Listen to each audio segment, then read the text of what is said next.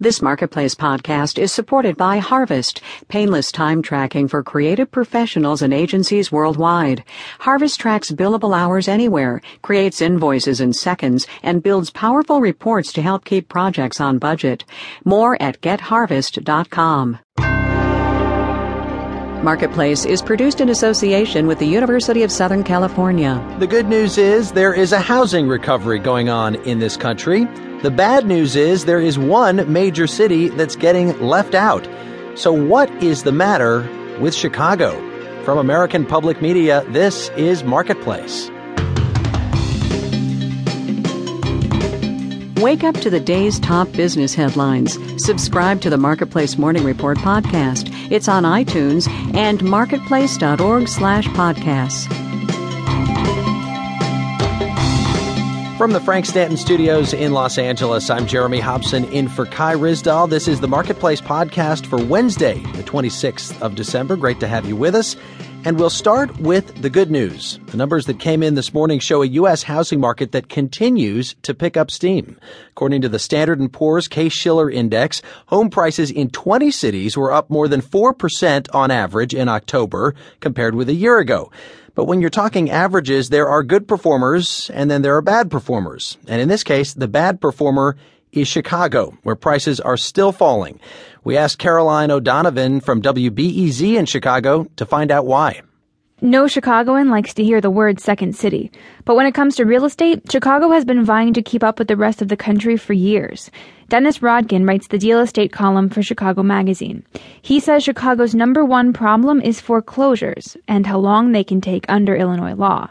What people refer to as the foreclosure free ride, the time between when you stop paying for your house and when you might be kicked out of your house, can be over three years at this point. Illinois is not the only state where foreclosures get caught up in court, but Chicago's also dealing with its notorious winters. A lot of these houses have sat through at least one, if not two or three winters. They may have water damage from burst pipes, they may have mold from water damage. So it's harder, more expensive to convert those low price foreclosures. Chicago's an aberration, says David Blitzer, the managing director and chairman of the group that publishes the Case-Shiller figures. He says Chicago wasn't hit as hard as one industry towns like Detroit, nor did it have as far to fall as places where real estate was a key industry and there was an incredible boom, and when it collapsed, it really collapsed, and that's the Sun Belt. I mean, Phoenix, Las Vegas, Miami, Tampa. Chicago doesn't fit into either of those molds. Chicago's more like New York or Boston, an older city with a heavy dependence on its finance sector. But being in the Midwest, Chicago lacks the regional economic backbone of those cities. So it's recovering at a slower, more Midwestern pace. In Chicago, I'm Caroline O'Donovan for Marketplace. Christmas Eve was a bad night for Netflix. Just as millions of Americans were sitting down with their families, maybe thinking of putting on a movie, Netflix's online streaming service went down. The company is blaming Amazon, which owns the servers Netflix uses. Amazon, by the way, also runs a rival streaming video service. So what do you do when you're a company like Netflix that relies on a competitor to run your business? Here's Marketplace's Dan Bobkoff. There's a name for this kind of relationship. Yeah, coopetition. Coopetition, as in cooperation and competition.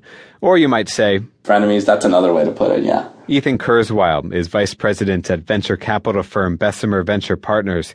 He says we're seeing more and more corporate relationships that you might call complicated. Netflix CEO Reed Hastings derides Amazon's rival video streaming service, but he sings the praises of Amazon's web servers, at least until they knocked Netflix offline briefly this week. It certainly makes for a great story. Eric Clemons is a professor at the Wharton School. He says no one is suggesting this was malicious on Amazon's part, but it's another example of just how complicated the borders between companies have become. Apple, for one, still relies on Samsung for many of its chips, even as their smartphones duke it out.